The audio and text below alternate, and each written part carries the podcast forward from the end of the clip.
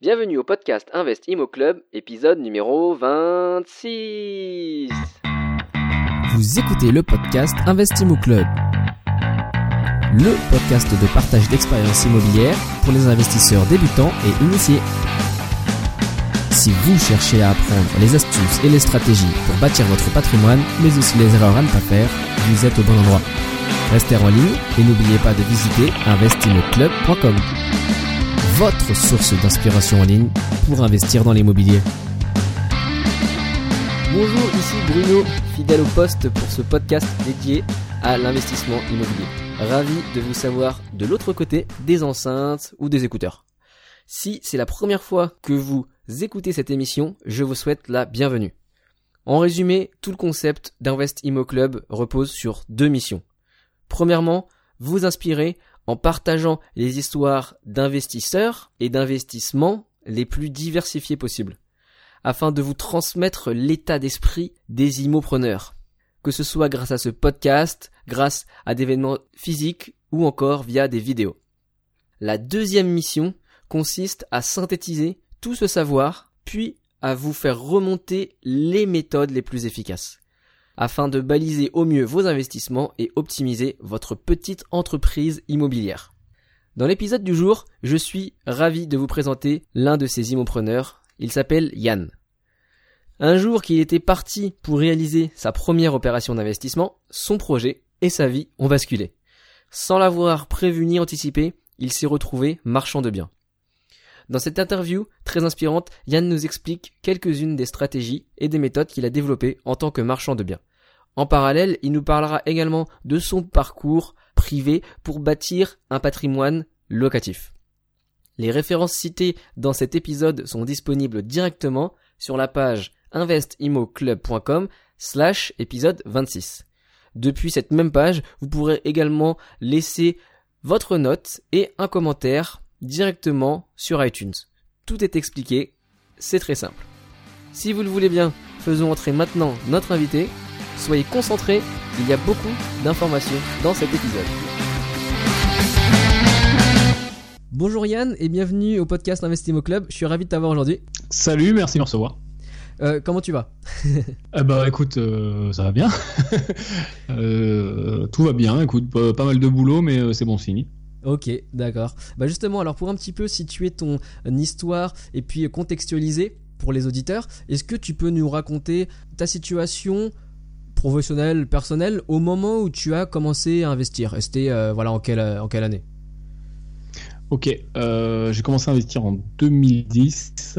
Ok, Euh, à l'époque, j'étais salarié, j'étais euh, j'étais fonctionnaire, j'avais une fonction publique, ok, fonction publique territoriale, donc euh, voilà, j'avais un taf qui me permettait bah, d'être crédible par rapport aux banques. Ça, c'est quand même la, la grosse, le gros avantage des fonctionnaires. Et puis bah voilà, je bossais beaucoup, mais euh, si tu veux, j'avais un régime de travail qui faisait que j'avais des grosses périodes où je bossais et des grosses périodes où je bossais moins.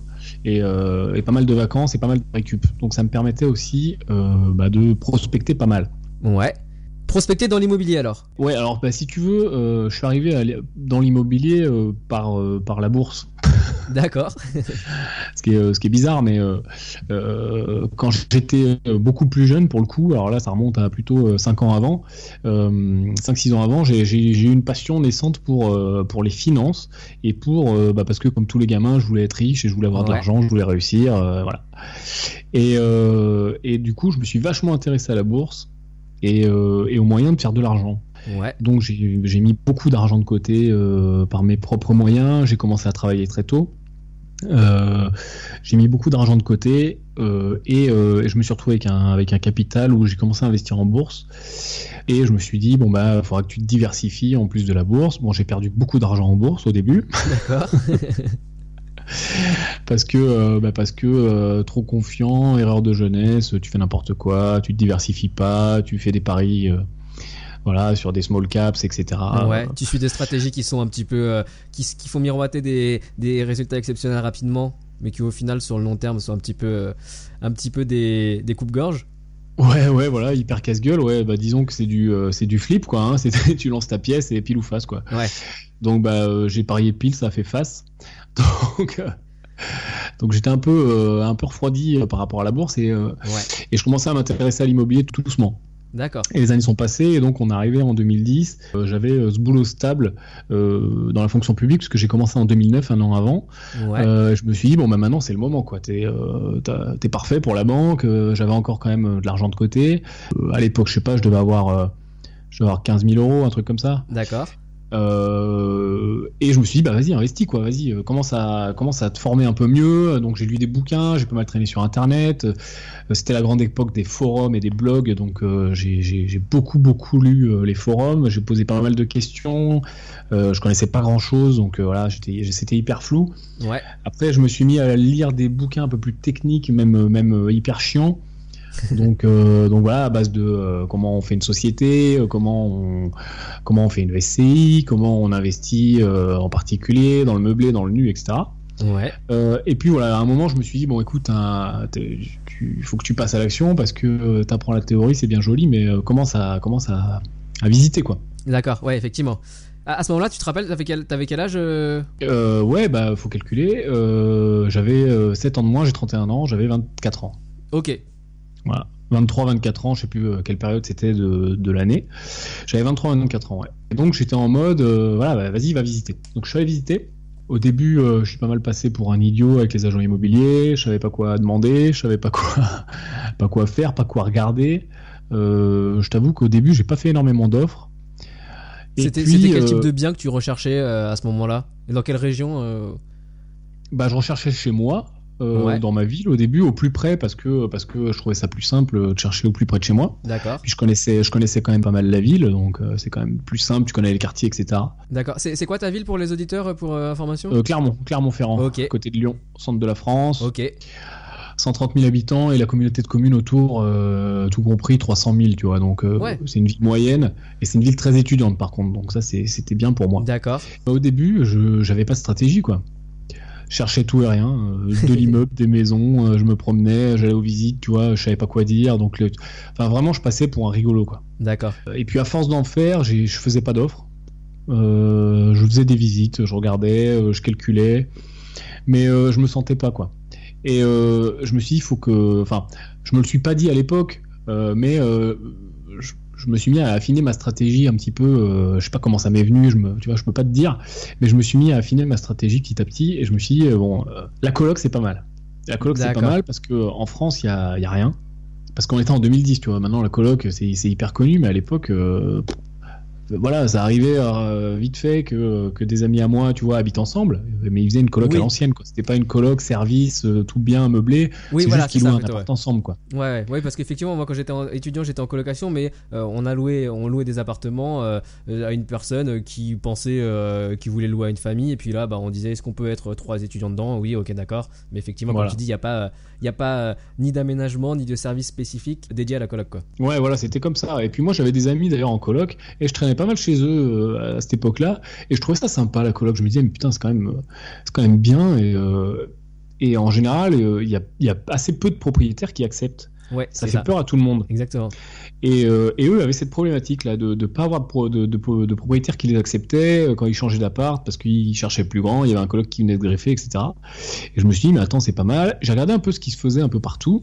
Et en fait, en France, bah, je me suis rendu compte qu'il y avait rien, quoi. Euh, En, en Espagne, il y avait plein de trucs, tu vois. euh, c'est la fameuse auberge espagnole auberge du film. ouais. Euh, donc là-bas, c'est une institution. Euh, en Allemagne, il y en avait. euh, en Angleterre, enfin plein de pays, tu vois. Et en France, rien. Je cherchais de l'info, j'en trouvais pas. je me dis, mais si je propose de la coloc, ça peut, ça peut marcher.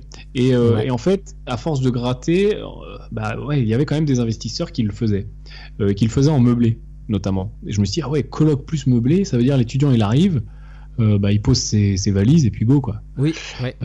Voilà, ça sécurise les parents. euh, voilà, ta fille, au lieu d'être euh, toute seule dans une ville qu'elle connaît pas, elle est avec euh, trois, quatre autres personnes, cinq autres personnes. Et puis, bah voilà, ça sécurise tout le monde. Toi, au niveau des loyers, c'est bien et tout. Tu vois, je me disais, il y a, y a- enfin, tu vois, maintenant, c'est des banalités quand je dis ça euh, dans le monde de l'immobilier, mais à l'époque, euh, pour moi, je découvrais, euh, tu vois, je découvrais la poudre, quoi. Je me disais, c'est génial. Ouais. Donc, bah, je me suis mis à chercher ça vraiment. euh, bah, je, tu vois, j'ai mis tous mes efforts là-dessus. Ok. Donc c'était quoi comme type d'appartement que tu cherchais euh, pour euh, faire de la coloc dedans? Eh ben, je cherchais plutôt des grandes surfaces. Enfin, d'ailleurs, c'était peut-être pas Euh, des appartes, d'ailleurs. Ouais, bah si à l'époque j'étais plus, tu vois, j'étais j'étais vraiment débutant, donc j'étais dans le schéma euh, classique. Donc si je cherchais des appartes quoi, D'accord. et je cherchais des grandes surfaces. Ouais, Ou éventuellement je me dis euh, tout un immeuble mais un petit quoi, pour d'accord. pouvoir euh, voilà faire un truc sur trois étages, deux étages. Donc je cherchais un peu des biens grands qui puissent se prêter à la coloc. Ouais, Mais tu vois, j'avais aucune connaissance euh, dans, dans la division, j'avais aucune connaissance dans même comment ça marche un achat, etc. Enfin, j'étais vraiment, euh, tu vois, l'alphabet il va de A à Z, j'étais à B quoi. d'accord. Euh, je cherche quoi. Et je finis par trouver euh, une annonce sur le Bon Coin où en fait c'était une coloc. C'est-à-dire qu'il y avait un mec qui vendait une coloc. Ok. Alors, ils vendaient une coloc, c'est-à-dire ils vendaient. euh, euh, il y avait marqué clairement dans l'annonce euh, vend appartement en colocation avec euh, trois occupants, euh, chacun Ouais. payant machin euh, tel prix, etc. Exact. Il y avait marqué vent colocation, je sais plus combien il y avait de personnes, meublé, équipé, haut de gamme, il y avait des photos et tout, la rentabilité. Je me dis mais waouh, mais l'enfoiré quoi, c'est mon projet quoi. Limite, tu vois, limite il m'a grillé quoi. Ouais. Parce que je me disais le marché, enfin, j'avais pas la, la vision du marché que j'ai maintenant, et je me disais voilà putain ça y est, il y a un mec qui le fait, je suis grillé, je peux plus. euh, ouais, ouais. Alors qu'en fait tu, peux- tu peux en faire 300 des colocs, euh, t'as encore de la demande. ouais. Mais euh, donc je me dis, mais il faut à tout prix que je le contacte. Et, et c'était dans une agence en fait. Euh, c'était pas une vente en direct. Et donc j'appelle l'agent, je visite, génial. Euh, je me dis putain mais c'est magnifique. Et je me dis bah faut, faut, faut que je fasse une offre quoi. Je... C'était trop cher pourtant. Hein. Enfin c'était, je sais plus combien ils vendaient ça avant négociation. 350, 360, quelque chose Ouais. comme ça. Et, et il il avait quand même- euh, pour euh, combien de loyers? Enfin, lui, il vendait une rentabilité aussi derrière. euh, Ouais ouais ils vendaient une renta avant. Euh, bah, je sais plus les chiffres, ça remonte à 7 ans, mais je- il y avait peut-être 8%, tu vois 8-9%. Ouais, ok. Donc, je me dis, mais tu vois, j'avais l'habitude de voir des annonces à 5, Ouais, 5, 6, c'était le Pérou, tu vois, excellente rentabilité, 6%. Ouais. ouais, ouais. Donc voilà, je me dis, mais putain, c'est génial. Je fais une offre, euh, l'agent immobilier me dit, euh, j'arrive pas à joindre le propriétaire, il est aux États-Unis, il est à New York. euh, D'accord. Tu vois, je me dis, mais. Qu'est-ce qui se passe? Euh, ben, J'insiste, tu vois, je fais une offre. Euh, il arrive à l'avoir euh, au téléphone, il refuse mon offre. Ok. Parce que j'avais j'avais négocié par contre, tu vois, Ouais. j'avais pas fait l'erreur de pas négocier. Ouais. Parce que de toute façon c'était trop cher quoi. Enfin, Oui. je me suis dit si je négocie pas, j'aurais jamais un prêt quoi. D'accord. Euh, donc il refuse une première fois, je refais une deuxième offre un peu plus haute. Euh, et là donc ça repasse encore par l'agent immobilier, il me dit ouais bon mais il, il peut pas décider tout de suite parce que il est à New York, il est bloqué dans le dans la tempête ou je sais pas quoi dans- cette année-là. Et en fait à l'époque tu vois je savais pas mais en fait c'était vrai. Euh, cette année-là, il y avait vraiment une tempête et tous les, tous les avions étaient bloqués. Tu vois, il y avait un blizzard ou je sais pas quoi à New York. Tous les avions étaient bloqués. Et, euh, et voilà, il pouvait pas me donner de réponse. Mais moi, je voulais une réponse, quoi. Donc, j'arrêtais pas de harceler le- l'agent immobilier quand est-ce qu'il rentre, qu'est-ce qu'il fait, etc. Et puis, je me suis dit, mais euh, c'est peut-être l'agent immobilier qui, qui est pas bon, quoi. Parce que je, le- je le sentais. Et puis moi, il, il m'a vu arriver, j'étais jeune, euh, j'étais. donc, il a peut-être dû se dire, euh, lui, il a dû se dire que moi, j'étais pas bon, et moi, je me suis dit que lui était pas bon. Ouais. on était un peu bloqué.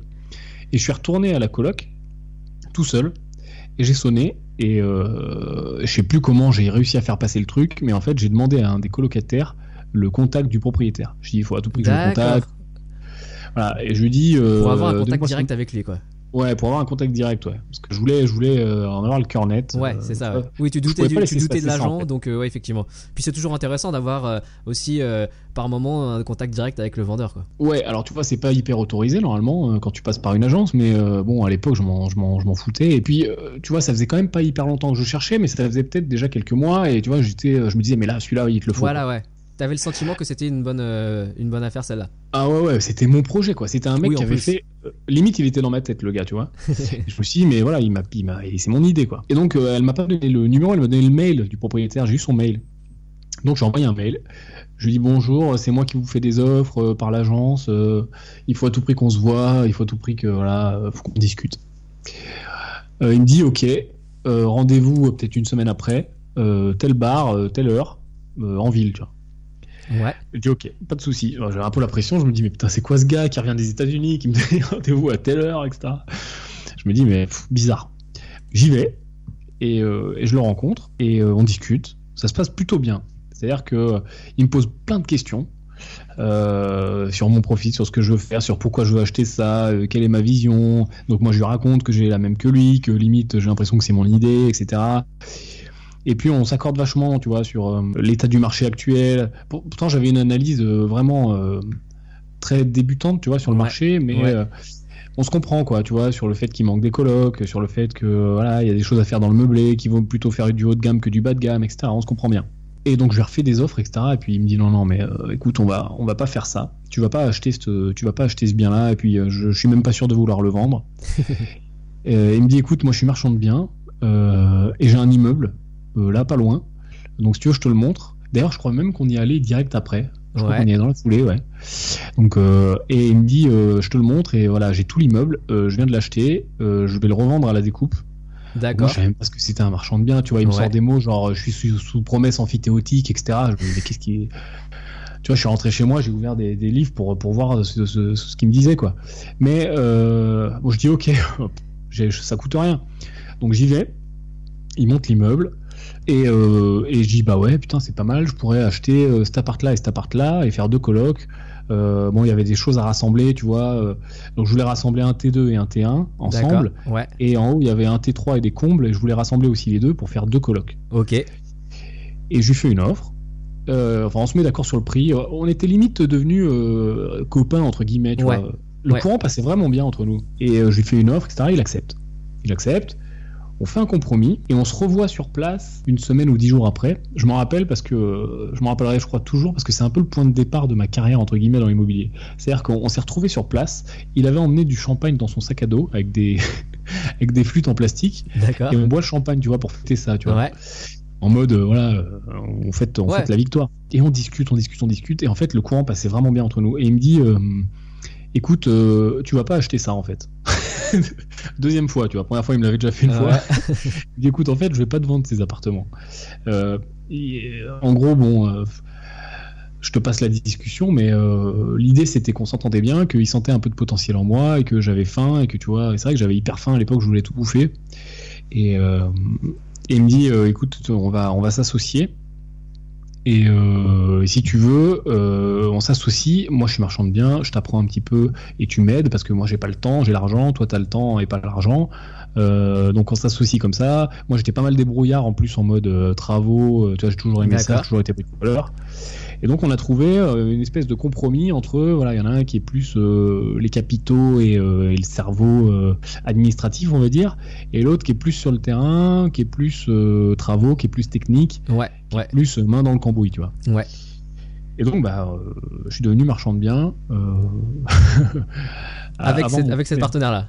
avec ce partenaire-là, avant mon premier achat locatif et au bout de 6 mois, 8 mois de- d'immobilier. D'accord. Ok.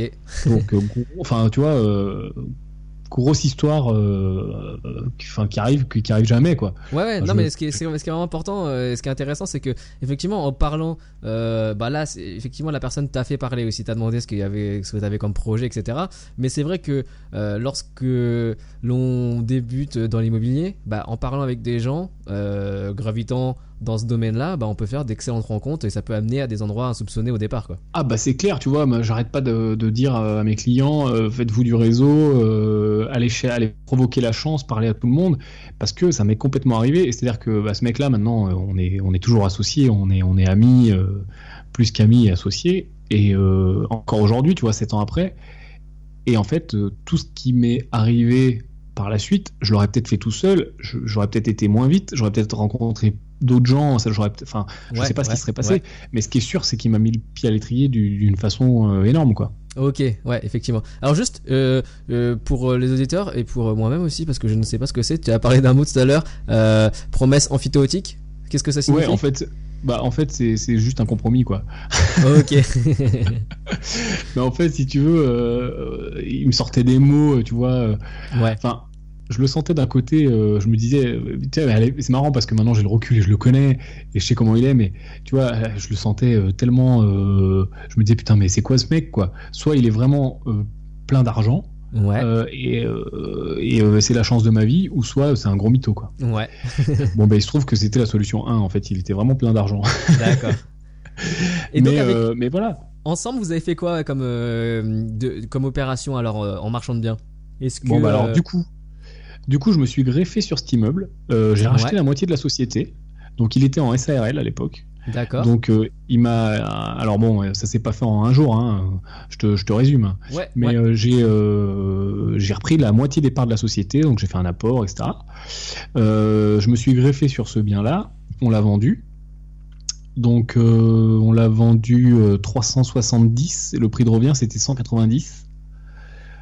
Donc on a fait, euh, bon après il y a eu frais de notaire, euh, un peu de travaux, euh, on a fait quand même une belle plus-value, je crois que après impôt, bon pareil c'est des chiffres qui sont loin, hein, mais euh, Ouais. après impôt tout payé, euh, c'était dans l'ordre de 80-90 000 euros de plus-value. D'accord. Donc joli trésor de guerre, pour moi à l'époque c'était euh, c'était juste impensable de, de réussir à faire ça. Sur cette opération, ouais, c'était une euh, rétribution en proportionnelle 50-50. euh, enfin, je sais pas si à ce moment-là vous avez, euh, si vous étiez associé à 50-50 dans la dans la société. Si ouais, on était à 50-50, ouais. Ouais, on était à 50-50, j'étais associé, il était gérant. D'accord. Et, et en fait, si tu veux, bah ouais, on s'est, enfin, on a laissé l'argent dans la société, hein, donc on Ouais. était à 50-50 et on avait 90 000 euros sur la société, si tu veux, en gros, quoi. Ok. Ok. Et avec ce trésor de guerre, bon, on a fait un peu de frais, on s'est fait un peu plaisir. Et, euh, et, euh, et puis on a continué quoi. C'est-à-dire Ouais. que lui, bah, de toute façon, il allait euh, quoi qu'il arrive continuer. Et puis moi, j'avais pris le virus. Et puis tu vois, j'étais, j'étais comme un fou quoi. D'accord. Donc, euh, donc je me suis mis en mode complet marchand de biens avec lui. Et en parallèle, je cherchais aussi de l'IMO pour moi euh, en locatif. Ok. D'accord. On a fait un deuxième immeuble. Alors attends que je te dise dans l'ordre parce que oui, le deuxième c'était un petit. On a fait un deuxième immeuble sur une commune limitrophe à, à une dizaine de kilomètres. Un petit immeuble, il y avait un local commercial, euh, il y avait euh, deux ou trois apparts au-dessus, et après il y avait une cour avec euh, deux ou trois lots derrière, mais c'était vraiment des ruines. Enfin, c'était vraiment en mauvais état. Ouais. Et en fait, on avait des clients.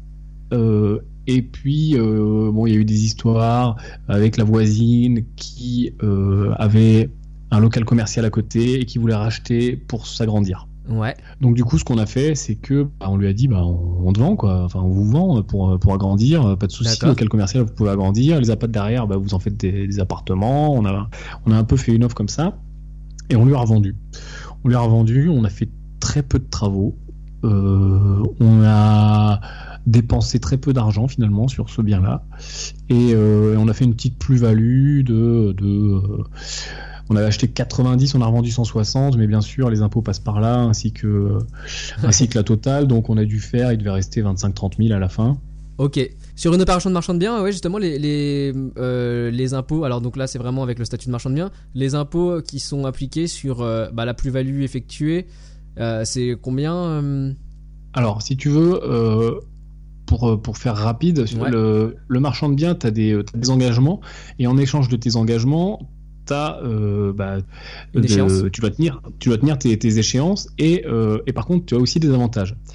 Euh, alors je vais commencer par les avantages parce Ouais. qu'il n'y en a pas beaucoup et après il y a tout ce qui est problème. Donc le, le- le vrai avantage en marchand de biens c'est que tu as les frais de notaire réduits. Ouais. C'est-à-dire que tu t'engages à revendre. C'est-à-dire qu'au lieu d'acheter comme tout le monde à, à 8,5 de frais de notaire, tu achètes à peu près à 2,5. Ouais. Par contre, dans l'acte, tu prends un engagement de revente. C'est-à-dire que tu dis ok, j'achète et je dois revendre avant 4 ans. Donc, en échange de ton engagement de revendre, vu que l'État va sait qu'il va reprendre les frais encore une fois ça. et- et que et que en plus il va en prendre plus parce que tu vas revendre plus cher, euh, eh bien il te réduit les frais de notaire à 2,5 Ouais. qui te permet d'acheter à moindre frais. Donc ça c'est le c'est à peu près le seul avantage qui, qui résulte du du, euh, Du statut de marchand de biens. du statut de marchand de biens et euh, après en termes fiscal alors il y a il y a pas mal de, de nuances, il y a pas mal de possibilités, Ouais. mais nous on était on était en société, donc en société euh, à l'impôt sur les sociétés. Mhm. À l'époque, on était en SARL, donc bah, 33% d'impôt sur les sociétés. D'accord. Ça vient de changer, c'est 28 maintenant, mais c'était 33 à l'époque. Ouais. Euh, alors 33, alors de 0 à 32 000 euros, à 32 000 à 38 120 euros de chiffre, c'est 15%. Et passer Ouais. ce chiffre-là, c'est 33%. Oui. Donc on est souvent sur la tranche à 33 en marchand de biens. Et euh, derrière la TVA sur marge, c'est-à-dire que sur ta marge, tu payes la, la TVA. Ouais. Et en échange, alors c'est une option. C'est-à-dire que soit tu optes pour la TVA sur, sur marge, donc sur, sur ta marge tu payes la TVA, soit, et donc du coup tu la récupères, Mhm. soit tu optes pas, mais tu la récupères pas. Ouais. Ok. Donc voilà, quand tu as beaucoup de travaux, c'est souvent plus, euh, plus intéressant d'opter sur la TVA parce que tu récupères ta TVA sur tes travaux et après ben, tu la payes. Mais euh, il y, a un y a un différentiel de TVA, donc vraiment ça se calcule, c'est pas les mêmes taux de TVA, etc. Oui. Donc voilà, il y a une fiscalité qui est vraiment euh, très très lourde. et après, bah, tu as tout ce, qui est, tout ce qui est social. C'est-à-dire que bah, si tu es en, en SARL, bah, travailleur non salarié, donc RSI, et si tu es euh, en SAS éventuellement, euh, eh bien URSAF. Oui. Et après, bah, tu es dans une société à donc tu ne sors pas l'argent. Si tu sors l'argent, tu prends des dividendes ou tu prends un salaire, donc prélèvements sociaux. Et dans le cadre des dividendes, eh bien, ça à ta tranche marginale d'imposition. Ouais. Voilà, ça, ça, s'ajoute à ta tranche marginale d'imposition. Ouais. Voilà. Ou éventuellement prélèvement libératoire. Mais bon, bref si tu mets tout bout à bout, on va dire que schématiquement, si tu sors pas l'argent de la société, tu vas payer entre, entre 30 et 50% d'impôts suivant le montage. C'est plus souvent proche de 50 que de 30. Si tu sors l'argent de la société, tu vas payer entre 50 et 70% d'impôts, tout compris. quoi. D'accord. Sur euh, ça, sur, euh, sur le montant euh, de plus-value qu'il y a brut. Sur le montant de ta plus-value brute, oui. Exactement. Donc, voilà, tu as une très très grosse fiscalité et le principe euh, du marchand de biens qui veut euh, qui veut enchaîner, c'est de laisser la trésor dans la société et puis euh, soit de faire des montages sur la même société des, des, nouvelles opérations de marchand de biens avec de l'apport. grâce à cette trésor ou éventuellement un système holding Murphy etc pour passer la trésor sur d'autres sociétés et pour la réinvestir euh, bah, sur d'autres opérations. Mais euh, l'idée, c'est que de toute façon, il y a vraiment gros d'impôts, quoi, schématiquement. Ouais, c'est donc voilà, faut vraiment l'anticiper. faut vraiment l'anticiper. Oui, effectivement, pour les auditeurs. Euh, se lancer dans le marchand de biens, c'est pas juste calculer le prix de revente potentiel sur le prix d'achat. si, sinon, ça risque d'être une opération qui coûte au final quelque chose plutôt que rapporte quelque chose. ouais, et puis ce qui est dingue, c'est que bah, je suis vraiment l'exception qui confirme la règle. Et en fait, j'aurais jamais pu le faire si je n'avais pas été avec lui. C'est-à-dire que pour être marchand de biens, euh, mhm. il faut un historique bancaire, il faut gros d'argent de côté. Euh, et, euh, les conditions de crédit sont pas du tout les mêmes. tu es indexé sur. alors nous, aux conditions actuelles, on est indexé sur le RIBOR. Donc le RIBOR, c'est un indice, c'est un taux interbancaire de crédit en fait, si tu veux. en gros, schématiquement, encore une fois, c'est à combien se, prêtent les banques entre elles, quoi. C'est ça. Donc euh, on a indexé sur cet indice-là plus 2%. Donc euh, tu vois, on arrive euh, déjà à des, à des crédits qui valent plus cher qu'un crédit pour un particulier. Il y a des frais de dossier énormes. et puis ils te demandent caution. Alors que tu sois en société, donc en société, tu as une responsabilité limitée normalement. SARL, société à responsabilité limitée. on n'est pas censé remonter jusqu'à ton patrimoine personnel en cas de problème. C'est ça. Sauf que dans le cadre du marchand de biens, c'est négatif. C'est-à-dire que la banque dit OK, pas de problème, vous êtes en société autant que vous voulez. Par contre, vous allez recopier ça. et il donne deux pages à recopier euh, de façon manuscrite. Et en gros, euh, tu t'engages à être caution solidaire et irrévocable sur la totalité de tes biens. Ouais, en tant euh, sans aucune limitation de durée, etc. Donc voilà. Et en gros, il demande, suivant les opérations, ça dépend après de ton, ton historique bancaire, mais. En apport, c'est ça? Ouais, en apport entre 20 et 40% de l'opération. Ouais, effectivement. Donc oui, pour commencer, euh, il faut euh, bah, de la trésorerie et un historique. Ouais, et vraiment un historique, ouais.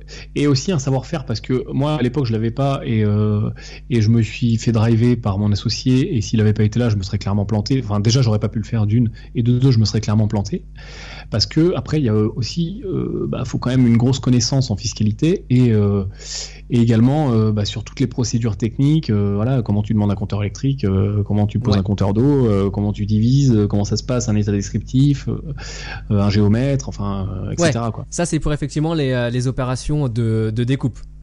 Ouais. D'ailleurs, je voudrais, je voudrais mettre en garde les gens qui nous écoutent, et moi, je mets souvent en garde mon audience là-dessus. C'est-à-dire que il y a des stratégies qui consistent à dire, bah, tu prends un grand appart, tu le coupes en deux. Ouais. Euh, honnêtement, c'est du rêve, quoi. C'est-à-dire, c'est comme les mecs qui, qui veulent faire euh, au bout de six mois.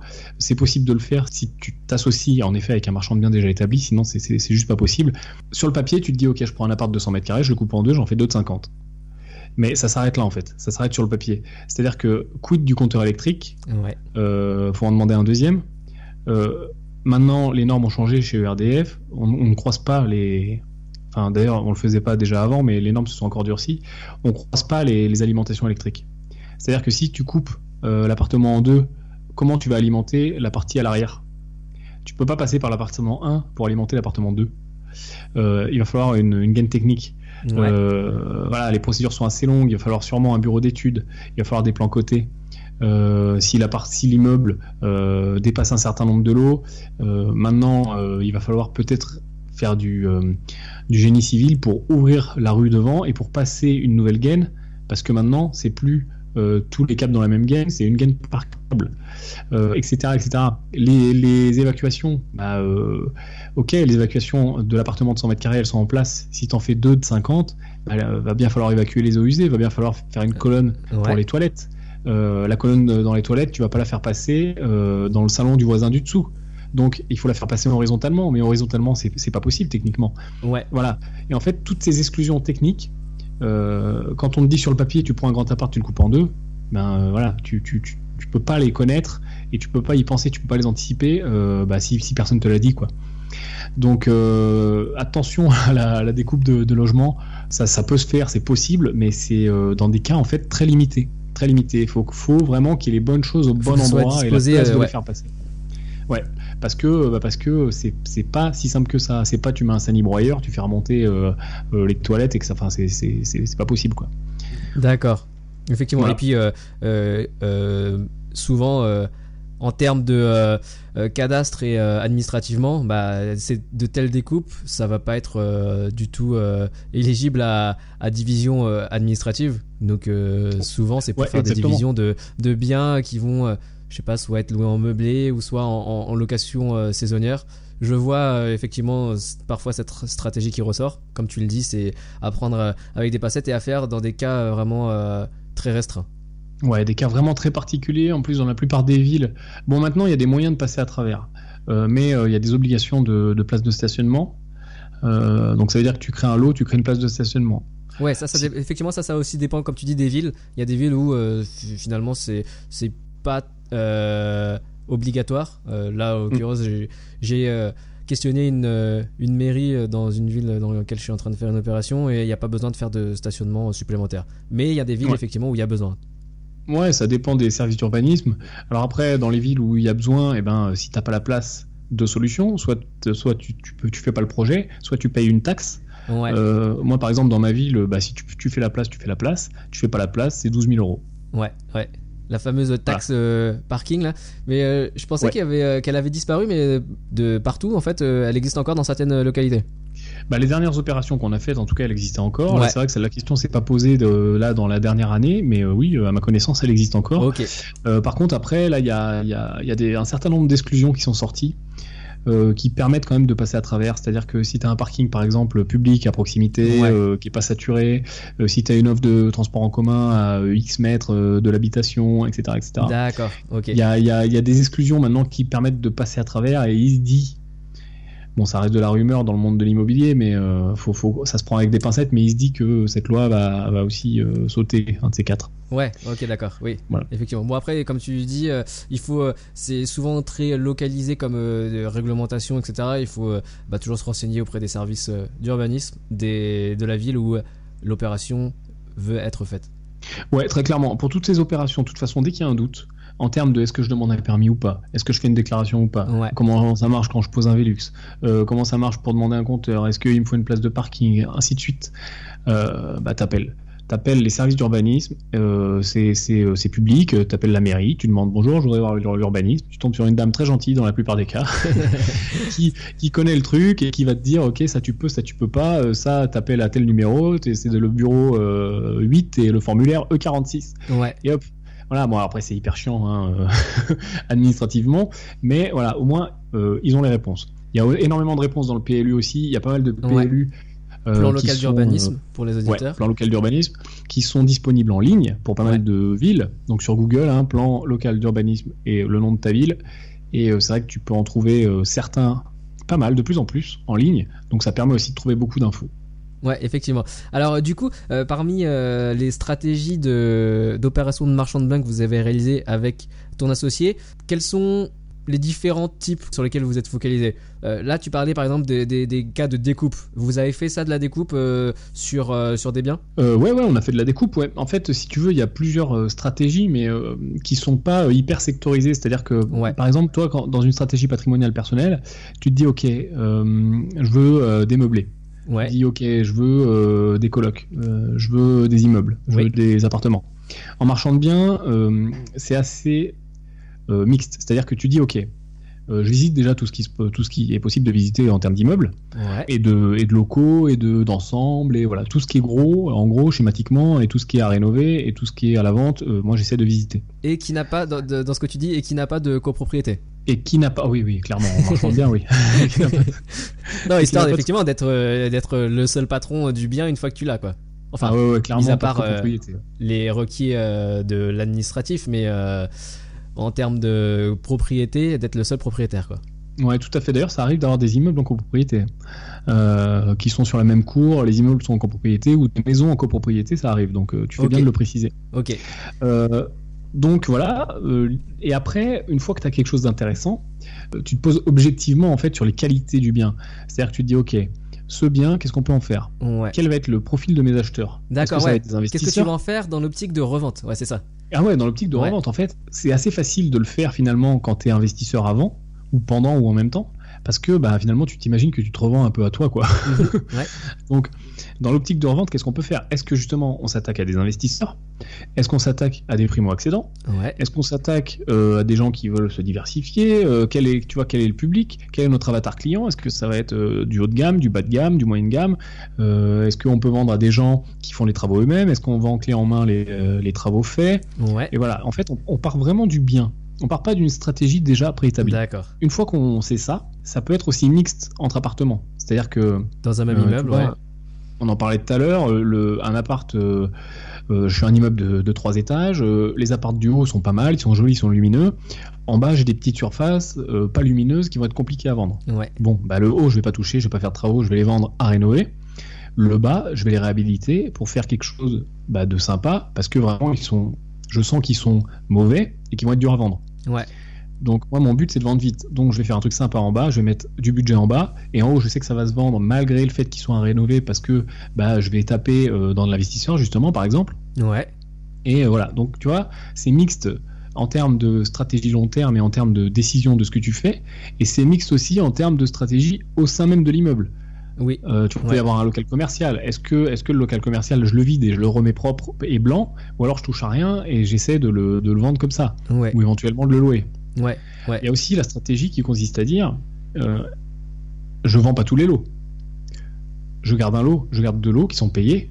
Et, euh, et tu vois, et euh, ils sont payés, et voilà, ils me rendent des loyers, D'accord. Et tu fais du pas. locatif avec cela. et tu fais de locatif avec Ouais. cela. Alors par contre, il y a un problème, c'est qu'au début, euh, tu t'es engagé à vendre. Effectivement. Donc tu dois te les revendre à toi-même. Ok. Donc ça déclenche une plus-value, etc. Enfin, il faut quand même le sizer correctement parce que si tu ne le mets pas assez cher, euh, bah, l'administration fiscale peut te dire Ouais. ah, c'est une donation déguisée. euh, voilà. Euh, si tu le mets trop cher, bah, tu te tues ta rentabilité. Mais d'un autre côté, tu fais rentrer de l'argent sur ta société de marchand bien. Enfin, tu vois. En fait, c'est vraiment très très évolutif et très mixte. Et je vais même te dire, la stratégie change au fur et à mesure des ventes. Ok. C'est-à-dire que tu pensais que ça allait se vendre, par exemple, je reprends mon exemple, au quatrième étage parce que c'est beau, c'est sous les toits, c'est lumineux, etc. Ouais. Et en fait, bah, tu vends d'abord tous les petits surfaces en bas. D'accord. Ouais. Donc tu te dis, bah ouais, mais alors attends, euh, là, faut que je revoie ma stratégie, combien il reste sur la ligne de crédit, ok, euh, combien, euh, combien je peux mettre de travaux, qu'est-ce que je fais, est-ce que, est-ce que je garde, est-ce que je revends, voilà. C'est vraiment très évolutif. C'est un peu, c'est un peu, tu vois, je fais le parallèle. On en parlait au début avec la bourse. Hein. C'est un Ouais. peu, euh, voilà, t'as ta ligne. Et qu'est-ce que tu fais? Tu mets un stop, tu vends, tu vends pas, euh, tu Ouais, effectivement. euh, tu vois, tu te renforces, tu t'allèges, voilà. Alors quand tu parles de ligne de crédit, qu'est-ce que tu entends par là? Euh, Parce que l'épisode précédent, nous, nous avions d'autres investisseurs qui qui parlaient de ligne de crédit dans le sens avoir un bah une autorisation bancaire préalable pour un, un montant dans l'année à, à dépenser sur des opérations. Toi, quand tu parles de ligne de crédit, euh, qu'est-ce que tu entends? C'est la même chose. En fait, tu as plusieurs euh, types de lignes. Euh, pour l'investissement patrimonial, en effet, tu peux avoir un, un- un budget. C'est-à-dire que la banque te dit, OK, euh, Ouais, voilà, tu as, ça. 500 000 euros dans l'année. Donc, bah, euh, tu gères ton budget, euh, sachant que c'est évolutif, encore une fois. Euh, si tu trouves euh, une super opération, tu peux faire évoluer ce budget. Oui. Euh, en termes de marchand de biens, c'est des lignes à terme, c'est-à-dire que c'est un découvert. Donc, par exemple, bah, tu achètes un immeuble euh, 400 000 euros, et ben la banque Ouais. t'ouvre un compte avec 0 euros. Euh, le notaire fait l'appel de fonds et tu passes à moins 400 000 euros. Ok. Donc, tu as découvert de 400 000 euros en fait. D'accord. Ok. Donc c'est euh, voilà quand tu ouvres quand t'ouvres ton relevé de compte euh, et ton application en ligne, t'hallucines parce que tu es à moins 400 000 euros. D'accord. Euh, et en fait, la banque calcule des intérêts euh, sur ton découvert. Voilà, c'est- un Hmm. découvert autorisé, hein, euh, en gros, euh, Ok. Un gros découvert autorisé. Ouais, ouais, ouais. Ça, c'est pas euh, dans, dans la manière dont c'est présenté, dont c'est aussi, j'imagine, dans les bilans euh, de la banque, c'est pas euh, du coup comme un prêt immobilier euh, standard pour un individu alors. En effet, ouais, en fait, c'est du. euh, alors, je sais pas eux dans leur bilan comment ils le passent. Je pense que c'est un différentiel de trésor Ouais. qui va re-rentrer, quoi. Ouais. Parce qu'en fait, c'est à terme. Quoi Oui. qu'il arrive, eux, ils savent. Alors, d'ailleurs, les termes sont souvent pas les mêmes. Parce que c'est pas parce que légalement tu t'es engagé sur 4 ans de revente que la banque, ta ligne de crédit, elle va être ouverte pour 4 ans. Ouais. Nous, là, nos opérations, c'est 2 ans, par exemple. D'accord. Ok. Alors, bien sûr, no- notre but, c'est clairement de sortir avant 2 ans. hein. Euh, mais euh, voilà, on sait qu'on peut sortir en 2 ans, sans pénalité. Passé 2 ans, euh, la banque va commencer à nous appeler. Et à Ouais. nous dire qu'est-ce qui se passe, vous n'êtes pas sorti, ça, fait- ça fait 2 ans, il y a un problème. D'accord. Ouais. Et en fait, ça vient dégrader ta note, plus ou moins. C'est-à-dire que tu as une notation bancaire par rapport à ton profil et ta société, un peu comme tu as en particulier, quand tu demandes un, un prêt euh, particulier, tu sais que tu as une notation bancaire, tu as une, un audit de tes comptes. Ouais. Euh, c'est un peu la même chose en version euh, un, peu plus, euh, un peu plus hardcore. Ouais, c'est ça. Et puis pour les individus, c'est cette notation est souvent interne à une banque. Pour une entreprise, si je me trompe pas, il y a, y a Euh, pas non, une notation. euh, tu as, deux notations. En effet, tu as la notation Banque de France pour ton entreprise. Ouais. Donc là, si vraiment tu as eu des, un gros problème, Oui. défaut de paiement, etc. Mais sans même aller jusqu'à là, parce que là, une fois que tu es à ce moment-là, c'est fini le marchand de biens, tu peux oublier. hein. Ouais. Interne à ta banque, tu as aussi une notation de, profil en fait. Comment tes opérations sont passées? Est-ce que tu les as débouclées dans les temps? Est-ce que tu as fait le pourcentage de marge escompté par la banque ou pas? Euh, Etc. etc. D'accord, ok. Donc tu, ça tu le vends à la banque à l'avance, la marge que tu comptes et euh, tu dois réaliser cet objectif-là euh, vis-à-vis d'eux aussi. Exact. En fait, quand tu demandes ton prêt, ça fonctionne, enfin, quand tu demandes ta ligne, ça fonctionne un peu comme un prêt euh, particulier. Tu arrives avec ton projet. Bon, alors bien sûr, il est plus gros. Puis, bah, tu, tu voilà, t'expliques ton projet, combien je mets de travaux, mon prévisionnel. Alors là, il y a, y a une partie compta aussi, un prévisionnel comptable. Ouais, ouais. Euh, comment je découpe mes lots, euh, comment je les ventile, dans quel ordre je pense les vendre, euh, plusieurs scénarios, le bon, le pas bon, le moins bon, comment je m'en sors si jamais tout, tout, part, tout part en couille, tu vois, si Ouais. jamais j'ai voilà, des ventes qui sautent tout en même temps, comment je m'en sors, est-ce que j'ai de l'argent de côté, la trésor sur la boîte, etc. Et par rapport à ça, la banque bah, prend sa décision exactement euh, comme un prêt particulier. Alors c'est pas les mêmes organes euh, décisionnels, mais euh, ça fonctionne globalement pareil. Et, elle t'accorde ou pas la ligne, tout simplement. D'accord, ok, ok, excellent. Alors, par rapport à la, stratégie, tu me disais également que, et c'est un petit peu ce que avait fait ton partenaire aujourd'hui lorsque tu l'as rencontré au départ, c'était un bien packagé, ça veut dire que c'était, il avait découpé un immeuble et puis il avait créé une colocation dedans et donc il avait vendu le produit packagé, clé en main pour un investisseur. Donc avec euh, un beau chiffre de rentabilité qui va en face, etc. Ça, c'est aussi quelque chose que vous avez réalisé depuis euh, comme stratégie? Des produits packagés? Ouais. Euh, maintenant, on fait des produits packagés aussi, ouais. Alors, c'est-à-dire que soit en termes de bah, sur les sur les opérations de marchand de biens, hein, on peut on peut vendre des packages, c'est-à-dire voilà, je te vends, toi t'es investisseur, écoute, bah tiens regarde, je te vends un truc à rénover, je te donne tous les devis, je te donne les entreprises, je te donne les contacts. Je, je fais pas les travaux, mais je te dis combien ça coûte et je te, je te, je te prépare le je te prépare le projet. Et D'accord. puis, ben, euh, libre à toi d'acheter ou pas. Donc, bien sûr, tu vas acheter moins cher, ouais, euh, mais tu devras gérer euh, les travaux, etc. ouais, ouais, Toi, tu es heureux parce que tu achètes moins cher, tu as une meilleure renta. Nous, on est heureux parce qu'on vend plus vite. exactement. Euh, la, la problématique du marchand de biens, c'est vraiment de sortir vite des opérations. Parce que euh, parce qu'il y a plus de frais, beaucoup, beaucoup plus de frais bancaires. ouais, Euh, ouais. donc, on veut sortir vite et on veut vite aussi euh, choper la marge. Et la marge, c'est le dernier appartement ou les deux derniers. oui, C'est-à-dire que il peut y avoir 12 lots dans, dans Ouais. l'immeuble, euh, bah, tant que t'en as pas vendu 10, euh, bah, t'es, es toujours euh, à découvert. Quoi. ouais, ouais, effectivement. Donc voilà. et tu payes des frais. Alors qu'une fois que tu es plus à découvert, tu payes plus de frais, moins de frais. D'accord. Donc voilà, la problématique du marchand de biens, c'est de vendre vite. Et souvent, contrairement à ce qu'on pense, on vend en dessous du marché. Ouais. Euh, alors il y a un peu l'image du, ma- du marchand de biens requin euh, qui va arnaquer tout le monde, Ouais. euh, etc. En fait, c'est pas vraiment le cas. Le plus souvent, et il y a plein de témoignages d'ailleurs d'investisseurs, j'en entends souvent, qui, qui ont acheté un marchand de biens Ouais. et qui ont fait une super bonne affaire. Parce que le but du marchand de biens, c'est de vendre vite. Donc pour vendre vite, ils vendent souvent légèrement en dessous du marché. Ouais, ouais, effectivement. Il essaie de proposer un produit qui soit euh, attractif possible euh, aux conditions euh, type prix marché actuellement quoi. Ouais, exactement, emplacement, marché, prix, euh, ce qui reste à faire. Et souvent, tu es, un vrai facilitateur parce que euh, quand tu vends un projet entre guillemets clé en main, mais sans obligation, c'est-à-dire que je te, vends le- je te vends un projet, je te dis, ouais, voilà, euh, euh, l'appart, la rentabilité que tu peux avoir, les entreprises, combien ça va te coûter, voilà les devis, euh, libre à toi de le faire ou de, ou de pas le faire. Ouais, ouais, Mais, euh, euh, tu vois, si tu le fais, même si tu changes des trucs, euh, je t'ai quand même fait gagner vachement de temps. Oui, ouais, c'est clair. Donc voilà, t'as plus, plus besoin de faire tous tes devis. Euh, quand tu vas aller à ta banque, eh ben, tu vas avoir euh, les devis des fenêtres, les devis des sols, les devis de la, la cuisine, euh, le plombier, tu vas tout avoir quoi. Ouais, ouais, non, c'est vrai. Ça, c'est aussi quelque chose d'intéressant qu'un investisseur qui me disait que quand il vendait biens euh, pour faire des arbitrages, par exemple, euh, ben, il essaie toujours de préparer ce type de, de, petits, euh, de petits documents au préalable pour euh, accélérer les, les ventes et faciliter le, bah, la projection d'un investisseur potentiel ou même d'un primo-accédant euh, potentiel dans, dans ce bien-là, quoi. Au lieu de Mm, faire lui-même les travaux, il faisait, euh, comme tu dis, euh, bah, peut-être un plan d'une projection, bah, comment ça pourrait être si c'est fait, et puis euh, les noms de quelques artisans avec des devis prévisionnels pour bien cadrer. voilà, une fois refait, ça donnera ça et ça coûtera tant. Clairement. Et de toute façon, les gens, pas tous, mais la plupart des gens aiment bien qu'on leur mâche le travail C'est ça.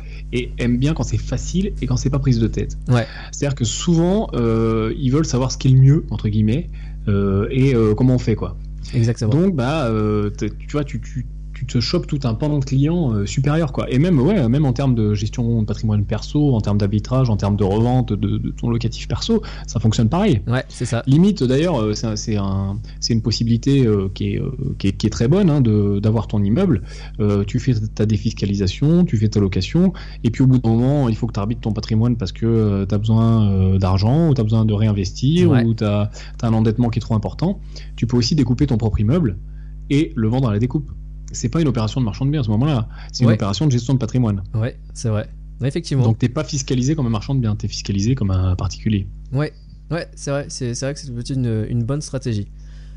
Alors justement, d'ailleurs, toi, sur ton propre euh, patrimoine, celui que tu as développé en parallèle de ces opérations de marchand de biens, euh, de quoi se compose-t-il euh, principalement aujourd'hui, ton patrimoine Alors perso si tu veux, euh, en perso, euh, euh, j'ai deux pans, c'est-à-dire que j'ai le pan perso-perso et le pan perso avec associé.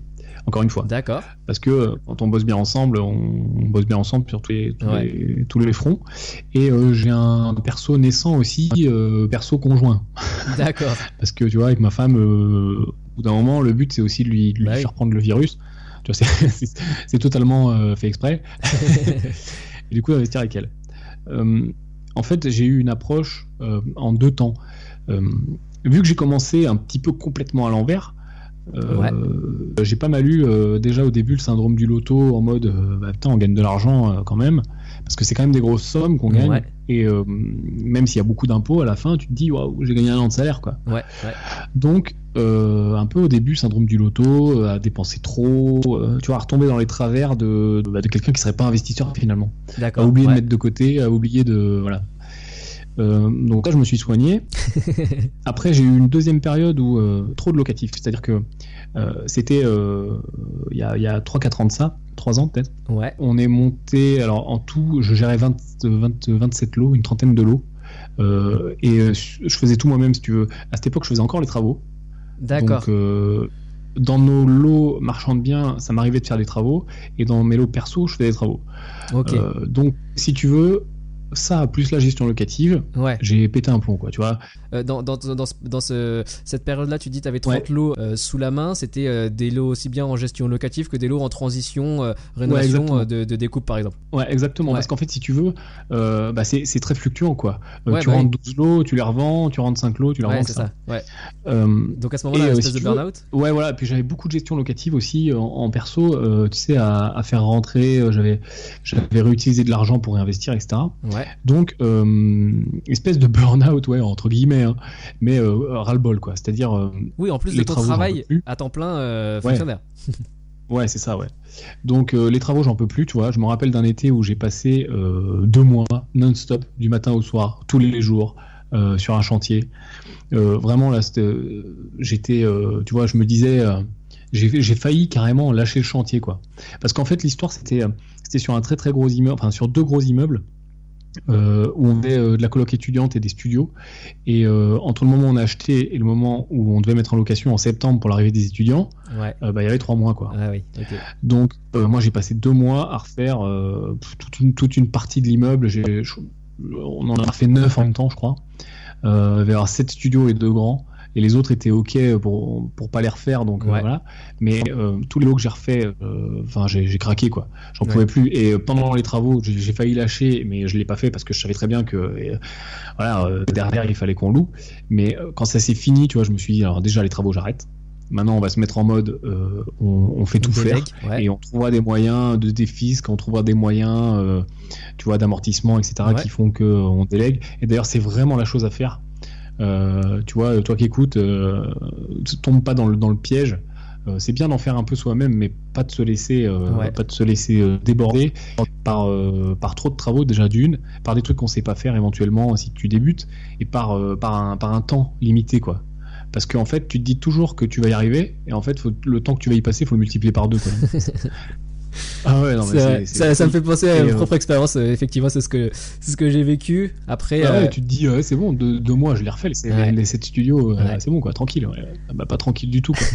Euh, pas tranquille du tout, t'es obligé d'appeler les copains, le week-end, t'y es, t'es obligé de. Moi, j'avais pris un mec, on avait trouvé des petits jeunes euh, qu'on a pris, euh, tu vois, qu'on payait sous le manteau pour bosser avec nous, etc. Mais du coup, euh, bah, t'es absolument pas assuré, t'es absolument pas garanti qu'ils font du bon boulot, t'es absolument pas garanti qu'ils te lâchent du jour au lendemain parce qu'ils en ont marre. Enfin, c'était n'importe quoi. Donc ça, plus la gestion, tu vois, je me suis dit, ok, stop, arrête tout. Donc on a déstocké une grosse partie de ce qu'on avait pour repartir sur de bonnes bases. Et là, actuellement, ma stratégie, euh, marchand de biens, c'est un pan de la stratégie, mais c'est du plus, en fait, je vais dire. ok. Euh, du plus euh, quand il y a le temps et quand euh, il y a le, le projet qui va bien. Ouais. C'est-à-dire que je visite d'abord pour moi maintenant. D'accord. Enfin, je visite avec, les, avec la, la double vision. Quoi. Je me dis, ok, je visite un truc, qu'est-ce que je peux en faire? En effet, si je peux faire un super truc en marchand de biens, je vais le faire. Euh, par contre, si je peux faire du locatif, je vais le faire. Avant, j'étais vraiment en mode, on fait que du marchand de biens Ouais. et on prend un peu de locatif pour le tenter, mais on n'est pas trop. euh, Enfin, j'étais dans ma tête, j'étais plus euh, argent cash tout de suite. Ouais, ouais. Et en fait, maintenant, je suis plus patrimoine long terme. D'accord. Et euh, c'est pour ça que j'ai développé une stratégie patrimoniale long terme pour pouvoir justement empiler les biens. Et c'est ce que d'ailleurs j'apprends à faire aux gens. Euh, tu sais, à enchaîner les achats et Ouais. à pas être bloqué avec la banque et à être capable eh ben, de, euh, bah, de continuer d'acheter, d'acheter, d'acheter. Ouais, effectivement. Euh, donc donc c'est clairement ma stratégie maintenant. Et Quel type de bien, ouais. ouais, et ben alors quel type de biens? Beaucoup de meublés Ouais. parce que parce que ma ville s'y prête D'accord. Oui, avec les étudiants. avec les étudiants et, euh, et de la coloc parce que bah, c'est toujours mon projet du début. Ouais. Finalement, on en revient. et Ouais. que j'y j'y crois toujours. Et donc de la coloc et aussi ben, euh, euh, je pensais que ça s'y prêtait bien, alors ça s'y prête bien, mais en fait tu te rends compte qu'en coloc, tu as, plus de jeunes travailleurs, plus de jeunes qui, qui, ouais, qui bossent que, que, d'étudiants. Ouais, ouais. Et ce qui est intéressant euh, avec cette euh, remarque, c'est que, comme tu disais tout à l'heure, on a fait de la coloc et on voulait finir en septembre pour les louer à des, bah, aux étudiants qui arrivaient. Au final, si une partie de tes colocations sont peuplées aujourd'hui de jeunes travailleurs, euh, ça, rend la coloc, euh, voilà, euh, réalisable aussi. Euh, à tout moment de l'année et pas seulement au moment de la période étudiante comme ça pourrait être peut-être pour un studio euh, étudiant. Ah ouais, clairement. Bah, si tu veux, d'ailleurs, depuis ce temps-là, euh, depuis ce, ce, ce chantier-là qu'on a revendu, etc. Alors c'est marrant parce que tu vois, on l'achetait. Celui-là, au tout début, quand on l'a acheté, ce, ce lot d'immeubles, on, on partait pas en marchand de biens, on partait pour le garder. Ouais, ok. Et en fait, on l'a revendu. Donc on l'a pas revendu en marchand de biens, il n'y avait pas d'engagement de revente, etc. C'était euh, de la gestion de patrimoine. Mais Ouais. euh, on, on- on est venu à le revendre parce que, encore une fois, tu vois, on est encore tombé dans le piège de se dire attends, on a acheté un truc, on a fait un bon achat, on l'a rénové, on l'a mis en location parce qu'on on a réussi, hein, pour la petite histoire, Ouais. euh, au bout des deux mois. Euh, on l'a mis en location et. euh, Et euh, bah, qu'est-ce qu'on fait quoi? Parce qu'on a des gens qui sont intéressés, on, tu vois, on, on peut revendre quoi. On peut revendre et faire de l'argent. Et on est encore tombé dans le piège. Tu vois, limite le- la spirale infernale Ah d'accord. Ok. À dire on revend et on garde pas pour nous quoi. Ouais. Alors ouais. que là, là, enfin là, tu vois, celui-là, je regrette de l'avoir vendu euh, maintenant. Parce qu'il y avait énormément de lots, euh, patrimonialement, c'était hyper intéressant. Le montage qu'on avait fait, il était génial. Et, euh, et voilà. Donc maintenant, j'essaye, tu vois, quand je visite des immeubles, forcément, s'il est bon pour moi en, en patrimonial, il est aussi bon à la découpe. Ouais. Ok. Mais tu vois, je me. Dans ce sens-là, effectivement, ouais. Et ouais. Donc euh, voilà. Et, et voilà, j'ai plus une stratégie maintenant actuellement, euh, clairement sur les immeubles. Hein, je, je, je veux pas être en copro. Ouais. Euh, euh, parce que d'une part, tu fais ce que tu veux, tu l'as dit tout à l'heure, tu peux anticiper un peu mieux tes dépenses et puis surtout les Oui. étaler si tu as envie de le faire, Ouais. et surtout euh, les déclencher quand tu veux. C'est-à-dire que pour, euh, bah, pour, pour des problématiques de fiscalité et d'amortissement, euh, voilà, c'est mieux de, de déclencher ta toiture quand tu en as envie et quand tu sais que tu vas pouvoir défiscaliser Ouais. dessus que déclencher ta toiture quand la, la copro euh, le vote. Quoi. Exactement. Ouais, tout à fait. Donc clairement, et puis, euh, et puis aussi dans, dans l'idée de, de rentrer des lots, bah, de rentrer plus de lots, quoi. hein, parce que franchement, quand, quand tu achètes un immeuble, tu as, plus de lots d'un seul coup.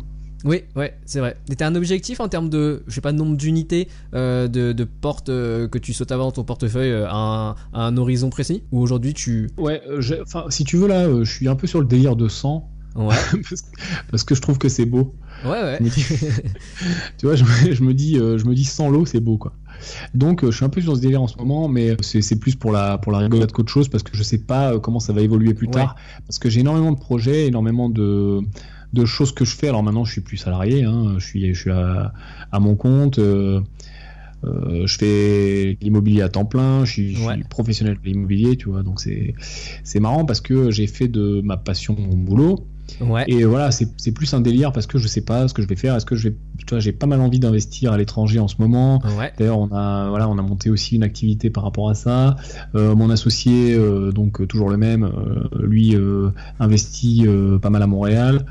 Euh, Ouais. voilà, je, je sais pas comment ça va évoluer si tu veux. Ce qui est sûr, c'est que j'ai une approche beaucoup plus patrimoniale qu'avant et beaucoup plus long-termiste et moins euh, on rentre de l'argent, on le dépense, on se fait plaisir et on pense pas trop à la suite.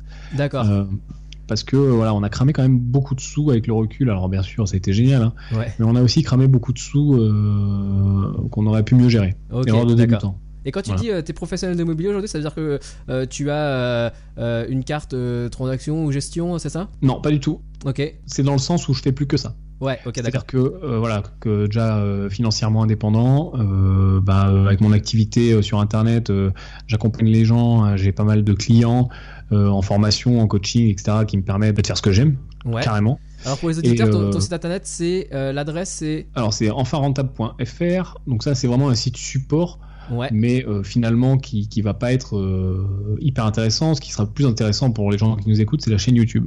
D'accord. Donc euh, Yann Darwin, Yann Darwin et la page euh, la page Facebook aussi, euh, Yann Darwin, les investisseurs rentables. Ok. Et donc mon but c'est d'apprendre aux gens à être rentables avec l'immobilier maintenant et pas dans 20 ans. Donc justement toutes les stratégies de cash flow et euh, toutes les stratégies qui permettent de pas donner de l'argent à la banque tous les mois mais que euh, récolter du cash flow tous les mois. Et quand j'entends cash flow, euh, j'entends souvent des gens qui parlent de cash flow, alors qui parlent d'autofinancement, alors ça tu, tu, tu, Ouais. tu le connais comme moi, Ouais. des gens qui parlent d'autofinancement quand le crédit est égal aux mensualités, enfin est égal au, Au loyer. Donc Mm. ça, ça c'est pas de l'autofinancement clairement, euh, parce qu'on a oublié les charges. Et j'entends souvent des gens qui parlent de cash flow quand ils ils parlent de cette cet autofinancement plus les charges. Mais non, ça c'est toujours pas du cash flow parce que t'as pas parlé de l'imposition. Les impôts, effectivement. Moi, quand je te parle du cash flow, c'est du cash flow net une fois que tu as tout payé et qu'il n'y a plus rien à payer. Ouais. Donc voilà, ça c'est clairement mon but, ma stratégie et, euh, et euh, ce que je m'impose à moi-même déjà, et puis ce que, ce que je fais faire à mes clients, enfin ce que j'essaye de faire faire à mes clients pour ceux qui sont motivés. Et euh, il y a énormément de gens. Euh, qui, qui s'intéressent à l'immobilier, c'est dingue, je pensais pas qu'il y avait autant de gens qui voulaient investir. En fait, il y a beaucoup de gens Ouais. qui veulent investir, mais beaucoup de gens aussi qui savent pas comment passer à l'action, qui hésitent, qui ont peur ou, ou qui ont fait un premier mauvais investissement parce qu'ils se sont lancés trop vite et qui regrettent et qui du coup, tu vois, ils savent pas quoi faire, est-ce que je vends, est-ce que je vends pas, euh, comment je peux redresser la barre quoi.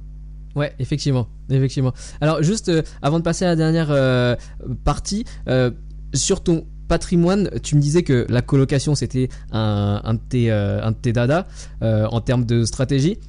Quel type de colocation tu, tu fais? Tu me disais que toi tu euh, favorises les colocations avec plus de 4 personnes.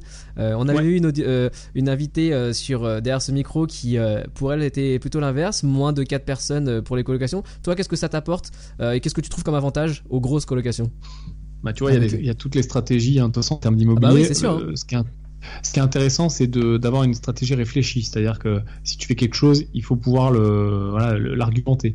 Alors Ouais, moi, en ouais. termes de taille de la colocation, c'est vrai que euh, je, je privilégie les grosses parce que je pars du principe que dans une petite coloc, deux, trois personnes, pour moi c'est une petite coloc, hein, Ouais, euh, éventuellement 4, quand il y a un problème relationnel, ça peut faire exploser ta coloc. C'est-à-dire que trois personnes qui s'engueulent, bon, bah, elles s'en vont. Ou alors t'en as deux qui s'en vont. Ouais.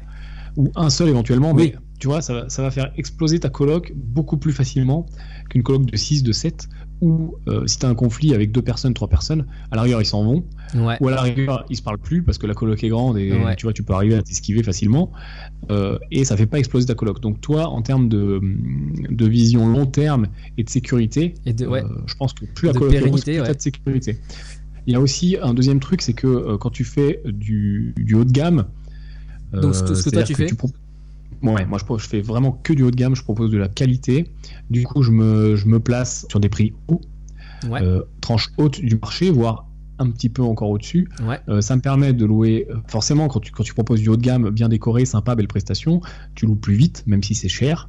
Euh, tu loues à des meilleurs profi- profils, puisque tu as les mêmes exigences en termes de revenus ou en termes de garant, mais forcément, vu que c'est plus cher, ben, euh, mécaniquement, ça augmente ces exigences-là. Ouais. Donc euh, voilà, tu loues un locataire de meilleure qualité. Souvent, les gens, quand c'est propre, quand c'est neuf, font plus attention. Parce que euh, dans un truc tout pourri, Hmm. casser un truc, si t'abîmes quelque chose, ça se verra pas. Ça se verra Dans un truc moins, ouais, neuf, effectivement. tout neuf, ça va se voir direct. Ouais. Tu vois, en plus, moi, je fais l'inventaire de tout. tu vois, j'ai les états des lieux précis, etc. Et tout est propre, tout est neuf, donc ça se voit. Ouais. Donc les gens font plus attention inconsciemment. Euh, et puis consciemment aussi parce qu'ils sont contents, ils sont un peu, euh, bah, ils sont un peu reconnaissants que tu leur fournisses de, la, de la bonne qualité. Mm. Donc euh, voilà. Et je sais plus pourquoi je dérive là-dessus. Oui, eh oui, parce que voilà, surtout aussi le fait de faire de grosses colocs. Vu qu'il y a plus de colocataires, ils connaissent plus de gens, forcément. Ouais. Euh, tu connais peut-être 50 personnes personnellement ou 100 personnes proches. Euh, bah, quand t'as 3, t'as, t'as, t'as, t'as 150 personnes qui gravitent. Ouais. Quand t'as 7, t'as beaucoup plus de gens. Et en fait, quand on a un qui s'en va, ça te permet de relouer instantanément sans mettre une annonce, sans rien mettre, parce que ta coloc est sympa, elle est grande, il y a une bonne ambiance. T'as un colocataire qui s'en va, bah, t'as toujours un autre colocataire qui va connaître euh, un Ouais. ami, une connaissance, un collègue qui veut à tout prix rentrer dans cette coloc. Tu vois, ça fait 6 mois qu'il attend. Euh, Il y, a, il y, a des- il y a des listes d'attente sur les colocs euh, comme ça, sur les colocs intéressantes et haut de gamme. Ok. Et donc toi, tu mets euh, euh, dans ces colocations, grosses colocations, des règlements intérieurs pour euh, pas qu'il y a des dérives. Je sais pas moi que ce soit, comme on parlait tout à l'heure avant l'interview, projet X, grosse fête qui dé, qui qui dévie en n'importe quoi. C'est vrai que dans la, dans la tête des gens, souvent la coloc, c'est la, la grosse, Ouais. la grosse folie. parce que surtout, déjà, on voit des étudiants en général Voilà. dans les colocs et ça se vérifie pas trop. Mais Ouais. même, quand bien même il y a des étudiants, c'est pas vraiment vrai. Parce que, euh, et c'est aussi pour ça que j'affectionne plus les grosses colocs, c'est que tu as des profils différents. Forcément, une coloc à 2, une coloc à 3, bah, tu vas avoir trois mecs qui sont dans la même promo, euh, dans la même fac, et là, forcément, tu t'exposes un peu plus aux soirées. Ouais. Alors que si tu as une coloc de 7, de 8 avec des étudiants, des jeunes travailleurs, euh, une infirmière, je sais pas, t'en as toujours un qui bosse le lendemain. Ouais. T'en as toujours un qui est en partiel, t'en as toujours un qui veut réviser, t'en as toujours un qui, qui va. Et donc du coup, ça s'autorégule. C'est-à-dire qu'il peut pas y avoir soirée tous les soirs, tous les week-ends, Ouais. quand euh, t'as 5 jeunes travailleurs, tu vois, sur 7, t'as 2 étudiants, 5 travailleurs, euh, je te garantis qu'il n'y a pas de soirée, quoi. Ouais. Ouais. Ou- ou Ouais. Quand il y a des soirées, c'est c'est rare et c'est quand même contenu parce que les gens font plus attention. Euh, surtout en meublé en plus, parce que euh, là, je te parle de coloc meublé. Euh, t'as as deux mois de t'as deux mois de caution. De caution, ouais. T'as t'as droit à deux mois. Donc forcément, tu vois, sur euh, sur une chambre que tu vas louer entre 350 et 400 euros, t'as 800 euros de caution. Donc tu vois, le- les, les mecs font aussi attention. Ouais, ouais. Et Ouais, puis euh, c'est vrai. et puis voilà et puis tout simplement euh, tout simplement enfin c'est c'est vraiment euh, une- un peu la croyance voilà, c'est dire- plutôt une croyance qu'un fait, euh, en tout cas dans ton expérience, euh, plutôt qu'un fait, quoi. ouais dans la mienne dans celle de mon associé dans celle de- des gens que je connais Ouais. vraiment il y a, y a- il y a pas de problème quoi. Ok, merci de ce témoignage sur les grosses colocations. Bon, maintenant, si tu veux bien, ben, on va passer à la dernière section de l'épisode. ok C'est l'heure de passer aux questions de comptoir. Alors, nous voici dans la dernière section de l'épisode. Quatre questions que je pose à tous les invités qui passent derrière ce micro. Donc, euh, la première d'entre elles, c'est est-ce qu'il y a un livre, euh, business ou immobilier, que tu recommandes souvent? Euh, le mien? Allez. non non, Bah, non. il a jamais été cité, donc. euh, Ah ouais bah ouais bah c'est normal parce que il est il est pas terminé non mais non pour faire le teasing il est il est il est fini il va être il va être envoyé à mes abonnés en fait euh, c'est un bouquin un peu différent des autres que euh, que je fais justement sur la sur la méthode que je propose et sur euh, bah, sur le- les principes d'investissement euh, euh, les uns après les autres euh, qui qui est gratuit et qui voilà qui, qui, qui est pour mes abonnés. Donc si ça intéresse éventuellement des gens ils, ils peuvent ils peuvent me suivre et puis ils seront sur la, ils Donc, seront ouais, sur la on- liste. on mettra le lien, c'est sur pour s'abonner sur le site enfinrentable.fr. Yes. Après, euh, après pour être plus sérieux, euh, déjà je te conseillerais de lire. Juste ça. C'est vrai. Moi, je suis quelqu'un qui lit beaucoup. Je lis à peu près euh, un livre par semaine, suivant les périodes, mais en général, c'est à peu près ça. Il y a je sais plus qui qui dit que c'est dans les livres qu'on apprend, Mm. c'est dans les livres qu'on se fait facilement une, pr- un- une première expertise de quelque chose. C'est-à-dire que quand tu lis deux trois livres sur un sujet, euh, que ça soit l'immobilier Ouais. ou n'importe quoi, euh, t'en sais déjà beaucoup plus que, que la, la masse des gens euh, qui ont regardé M6 et qui ont lu, euh, lu Télépoche. Ouais. Donc, dé- déjà, du- juste de se mettre à, à en ouvrir ne serait-ce qu'un ou deux, peu importe le sujet, hein, bon là on parle d'immobilier, donc sur l'immobilier, euh, déjà tu avances hyper vite. Après, en termes de références que je, je, je conseillerais, bah, je dirais plutôt des livres techniques. Ouais. Alors un qui te vient en tête. euh, Le BOFIP, Ok. Ouais, la, la dernière le- fois, on a eu le- euh, le Code général des impôts eh ben voilà. euh, recommandé. Le BOFIP, euh, effectivement. Le... Alors, pour expliquer un petit peu, est-ce que tu peux expliquer un peu aux auditeurs ce que c'est le BOFIP Le BOFIP, c'est c'est le bulletin officiel des finances publiques. Donc, c'est-à-dire que c'est le, c'est bah, euh, tout ce qui euh, tout ce qui regroupe euh, l'application ouais. des lois en termes de, de fiscalité. Mais euh, mais ouais, euh, si tu veux, une fois que tu as défini ta stratégie en tant qu'investisseur. Mm. C'est-à-dire, est-ce que je fais du meublé, est-ce que je fais du nu, est-ce que ma ville se prête à ci, ma ville se prête à ça Une fois que tu as défini ton secteur, euh, tu dois être capable de dire, OK, quels sont mes besoins C'est-à-dire, si mes besoins, c'est connaître comment ça marche euh, la location nue, et ben éventuellement, je fais une formation sur la location nue, je fais un séminaire qui traite de la location nue, je lis des livres sur la location nue. Si euh, ma stratégie, c'est le meublé, et ben pareil. La coloc, pareil. Si je veux faire Ouais. du marchand de biens, si tu vois, j'ai une expérience que je me dis, ok, le marchand de biens, ça, ça peut, ça peut coller, eh ben, ok, je lis des bouquins sur le marchand de biens, je fais des formations sur le marchand de biens. Sur, sur, toutes, les, sur toutes les thématiques, tu as, au moins un ou deux bouquins, Ouais, ouais. quoi qu'il arrive. Ouais. Même les trucs hyper pointus, même si tu t'intéresses à la fission de l'atome, euh, t'en as 50 000 des bouquins, tu vois. Donc, euh, c'est une bonne porte d'entrée. Je vais pas te dire que dans les bouquins, il y a tout parce que c'est impossible. Et moi, tu vois, moi, pour, euh, pour, avoir, euh, Oui. pour être en cours d'écriture, c'est juste pas possible d'être Ouais. exhaustif. Ouais, ouais. En fait, tu dois choisir un moyen de traiter le sujet. Mm. Donc, chaque auteur le choisit. Mais après, euh, c'est aussi pour ça que c'est intéressant de, de multiplier les expériences. Parce, Ouais. que, euh, parce que tu peux pas être exhaustif dans un bouquin, ou alors ça s'appelle une encyclopédie et t'as as 50 000 pages. Quoi. Ouais, ouais, c'est, c'est, c'est vrai. Alors, euh, c'est amusant parce que tu dis que tu lis environ un livre par semaine. Moi aussi, c'est ce que j'essaye de faire. Et euh, pour autant, je lis, en général, je lis pas entièrement chaque livre page par page. Ce que j'aime bien aussi faire, c'est que je me rends compte que quand je lis un livre, même quand je le lis page par page, au final, il y a quelques idées que je retiens finalement euh, de ce livre-là parce que c'est des nouvelles qui n'a pas été déjà vue ou répétée euh, par ailleurs. Et souvent, c'est ça, un livre, ça va euh, contenir quelques idées clés qui font avancer la réflexion et avancer les schémas qu'on a dans notre tête. Et bah, souvent lire un, livre, euh, même en diagonale et de le scanner, ça peut apporter euh, beaucoup de, bénéfices. Ouais, je suis carrément d'accord avec toi. Euh, même quand tu lis un livre en entier, c'est vrai que tu vas te rappeler de, 5% du livre. Par contre, les 5% que tu vas te rappeler, c'est qui t'ont frappé, tu vois. Ouais, Ils sont rentrés dans ta tête. Et, sur les livres très techniques, genre là, moi je vois un des derniers que j'ai lu, c'est bon, bah, c'est sur la sur l'immobilier au Canada, par exemple. Parce que c'est voilà, c'est mon sujet du moment en effet, là, tu vas pas le lire en entier parce que tu es sur des montages de société, sur comment ça marche et tout. Donc, bah, tu, tu, lis euh, les bouts qui t'intéressent finalement et tu reviens et tu, l'utilises un peu plus comme un annuaire que comme un livre. Ouais, et euh, ce que je recommanderais aussi aux gens euh, qui s'intéressent à, la lecture et qui pensent que ça, ça peut marcher pour eux, c'est de lire vraiment que des bouquins pratiques et pas de, pas de romans. Pas de romans. et, ou alors éventuellement sur un malentendu à la plage. Non, mais c'est exactement ma copine, elle me dit, mais je comprends pas pourquoi tu dis jamais de romans. T'aimes pas ça? Bah si, mais. bah si, mais pas là. Le temps est compté. voilà, c'est ça exactement, le temps est compté. Et euh, par contre, moi, ce que je lis aussi, c'est les biographies. Oui. Parce que euh, c'est pas mal inspirant de voir comment on fait les gens. Voilà, ça, c'est un peu plus le côté, euh, voilà, le côté retour d'expérience, mais aussi l'état d'esprit du mec. L'état d'esprit. Tu vois, quand tu lis la biographie de Warren Buffett ou de Steve Jobs ou de Elon Musk que j'ai lu là, tiens, cet été, qui est absolument folle, tu te dis, ok, enfin, le, ce qu'il est capable de faire à côté, moi je suis un rigolo. Donc au bout d'un moment, tu vois, ça te, tu te dis, ok, euh, allez, pose, pose le livre et vas-y. Ouais, ouais. Euh, va, conquérir, va conquérir le monde. Mais... C'est vrai. Non, c'est vrai, les biographies, c'est aussi, euh, c'est aussi une catégorie je lis que, que, je lis. Alors, deuxième question, on dit souvent que c'est en se trompant qu'on apprend. Est-ce que toi, tu as une euh, expérience malheureuse qui t'est arrivée et euh, que tu voudrais partager avec les auditeurs bah, pour faire attention, surtout pour les, les auditeurs débutants peut-être? Ouais, j'en ai plein, plein. Une manifeste qui, qui serait facile à éviter Ouais, je reviens pas sur les travaux dont on a parlé tout à l'heure. Je vais te parler d'un truc qui m'est arrivé hier.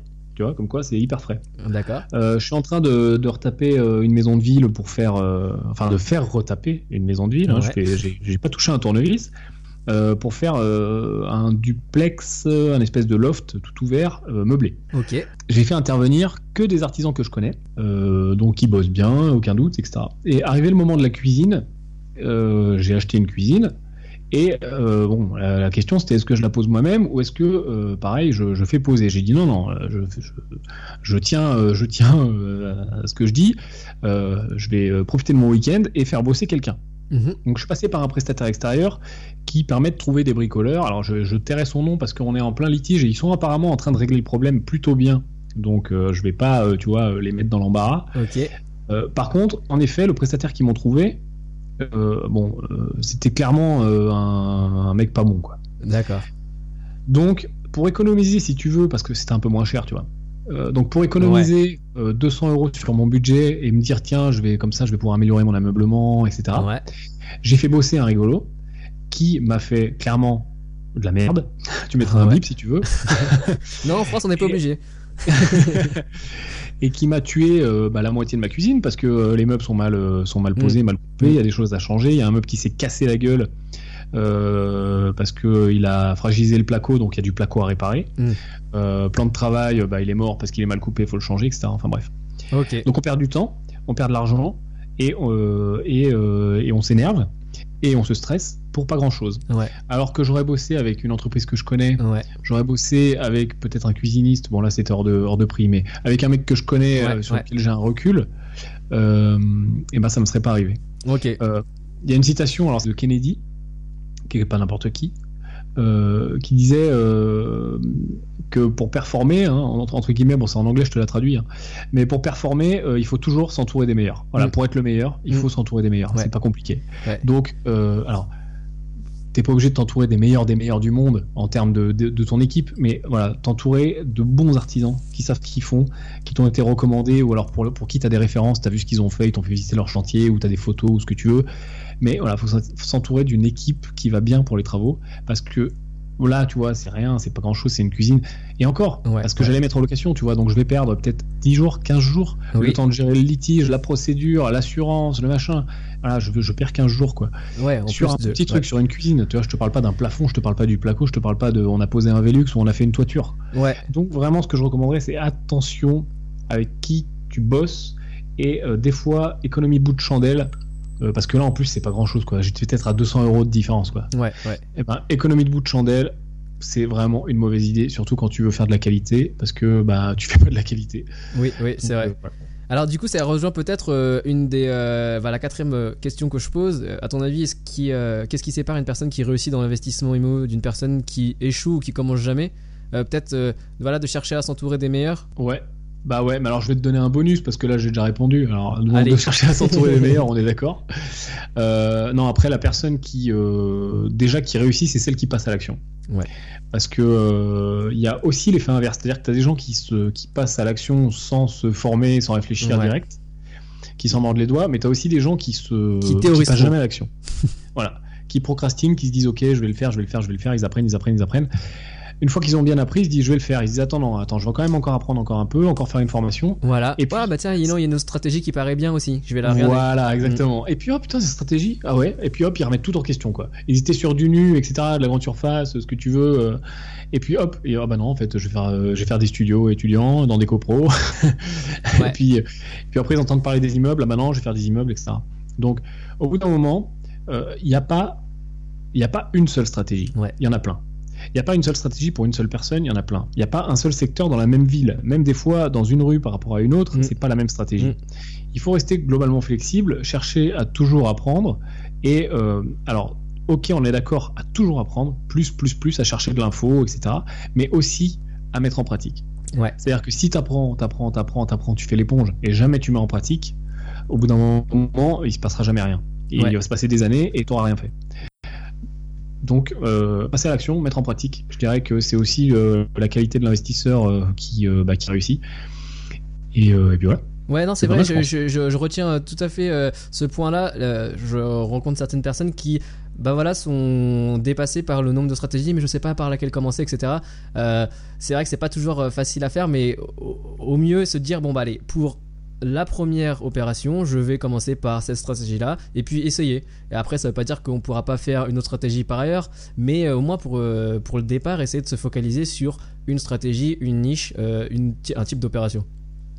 Ouais, et puis t'es pas obligé de faire all-in sur la première stratégie, sur Oui. la première opération, quoi. Oui. Là, c'est pas parce que tu peux emprunter 200 000 qu'il faut emprunter 200 000. quoi. Ouais, ouais, c'est vrai. Euh, faire un studio peut-être à 40 000 pour se faire la main, ça peut être une bonne idée. Ouais, ouais. Euh, et puis euh, voilà, pas, se- pas se surestimer non plus en termes de ce qui va se passer euh, après. Mm. Parce que quoi qu'il arrive, tu peux apprendre autant que tu veux. Au bout d'un moment, il y a des trucs que tu vas pas anticiper, quoi. Ouais, exactement. Voilà, l'AG qui va se passer avec le vote pour changer l'ascenseur et le mettre aux normes. Bon bah voilà, tu savais que ça pouvait arriver, mais tu t'y attendais pas. ouais, c'est vrai. etc., etc. Et, euh, et aussi, euh, tiens, il y a un truc qui me vient, faut à tout prix que je le dise. Il y a aussi, tu vois, le, le truc inverse. C'est-à-dire le mec qui saute partout et qui veut à tout prix acheter parce qu'il a décidé, tu vois. Mhm. C'est-à-dire que maintenant j'achète. En fait, il a vécu 20 ans, 30 ans, 35 ans, 40 ans sans acheter. Et du jour où il a décidé, il faut que ça se passe en un mois. Ouais. Euh, c'est aussi, tu vois, l'excès inverse. De se dire, faut à tout prix que j'achète, le marché, il va s'en aller. Enfin, le marché, il est là. hein. Les, les ventes, elles se sont faites avant, elles se feront après. Ouais, Et du coup, ça, t'es plus assez exigeant, exigeant sur les biens. exactement. Euh, et tu, et tu, tu vois, faut, faut au moins chercher une rentabilité brute à, à, à 10-12%. Quoi. En dessous, ça n'est pas rentable. C'est pas compliqué. Euh, euh, dans une agence, quand il y a marqué euh, rentabilité exceptionnelle, non, ça n'existe pas. C'est c'est rentabilité exceptionnelle pour une agence, c'est 6 ou 8. Ouais. C'est pas ce qu'il faut chercher. Et en effet, tu vois, moi j'ai énormément de, de, de gens que je forme et que je suis qui me disent mais ça n'existe pas ce que tu nous dis, Yann, euh, c'est- introuvable. Si c'est trouvable, mais il faut passer par d'autres euh, chemins, il faut utiliser d'autres stratégies, il faut pas mal négocier et il faut demander. C'est-à-dire qu'au bout d'un moment, il faut, il faut aller au contact des vendeurs et dire ok, euh, c'est trop cher, moi je veux bien, mais moins cher. Ouais, Il y a que comme ça que tu arriveras à avoir de la rentabilité et du coup, euh, à force de visiter, visiter, visiter, visiter, le débutant se dit bah je trouverai jamais. Donc euh, j'y arriverai jamais. Donc du coup, bah je sais bien qu'il faut euh, du 10, du 12, mais euh, je vais me contenter du, du 6. Et puis le 6 brut va, se- va se transformer en 4 net, et le 4 net va se transformer à je remets 150 euros de ma poche tous les mois. ouais.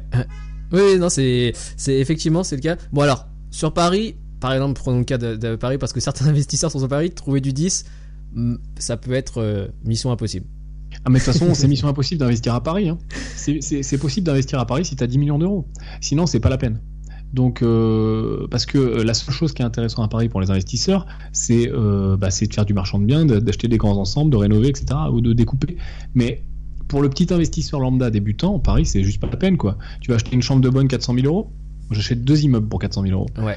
Enfin, J'exagère sur la chambre de bonne. Non, non, mais c'est intéressant pour un investisseur qui est sur, la- sur Paris. Qu'est-ce que tu recommandes? Ouais, clairement, faut s'éloigner. Alors après, il y a des choses à faire dans la grande couronne. hein. Moi, j'ai pas mal de clients Ouais. qui sont dans la grande couronne, euh, qui trouvent. Mais Paris, intramuros, Paris, euh, Paris, euh, c'est juste pas possible. C'est juste pas possible. Ouais. Même, tu vas faire une stratégie d'acheter des parkings dans Paris, mais même les parkings, ils sont hors de prix, tu vois. Enfin, Ouais. Le parking, c'est le prix d'un appart, quoi. C'est ça. Euh, en province. Donc, 30 euh, 000 c'est- euros, effectivement. J'ai vu ça aussi. Ok. Alors, quatrième et dernière question. À part l'immobilier, bah, quels sont tes loisirs? Pas mal de choses. Je fais beaucoup de sport. Ouais. Euh, je lis beaucoup. Ouais. Euh, je fais pas mal d'immobilier pour mes loisirs. J'aime bien suivre des chantiers. Euh, et non, et là, tiens, le, le truc que je vais reprendre là très vite. je faisais du vol à voile quand j'étais plus jeune, ok. du, du planeur Planeur, ouais. et, euh, et, du, et de l'avion aussi. J'étais pilote privé. Et, euh, et euh, c'est quelque chose que je faisais quand j'étais jeune parce que c'est mon père qui m'a Initié. qui m'a mis là-dedans Ouais. et j'adorais ça. Et t'as pas mal de bourses et d'aides quand t'es quand t'es gamin pour euh, pour ça. Et donc j'avais tout ça et euh, après par manque de temps j'ai arrêté. Quand Ouais. l'immobilier est arrivé, etc. Et puis bon j'avais d'autres euh, d'autres préoccupations. Ouais. Donc là c'est un petit peu mon mon one thing de de cette année là. De, de rattaquer euh, le planeur en tout cas quoi qu'il arrive peut-être aussi aussi l'avion mais je vu que j'ai vachement perdu que ça fait très longtemps que j'ai pas piloté il faut quand même que je me je me je me reprenne sérieusement et que voilà et Ouais. donc je pense que je vais refaire du planeur Le- c'est vachement bien. Je Ah ferai, ouais, des vidéos, euh, tu vois, pour ma chaîne YouTube, ça sera bien.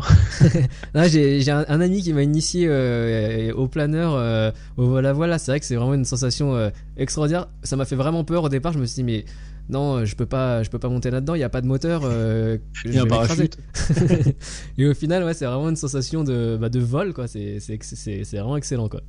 Sans Ouais, c'est hyper calme, c'est fou. Ouais. Ouais, le début, le remorquage est un peu, euh, un peu, euh, fait un peu flipper quand t'es, quand tu, quand t'es passager comme ça, mais après c'est génial. Ouais. Ok, bah super. Bah écoute, euh, merci beaucoup pour ce témoignage et puis euh, bah beaucoup de, beaucoup de chance et beaucoup de, de belles choses pour euh, tous tes futurs investissements, bah, à la fois privés et à la fois euh, en marchand de biens. Bah yes. Et puis bah pour ton aventure aussi sur internet. Bah Donc, ouais, merci à toi. Je mettrai tout ça en lien sur les notes de l'épisode. Et puis bah je te dis à très bientôt. Et ben, je te remercie, je te dis à bientôt. À une prochaine fois. Salut. Salut.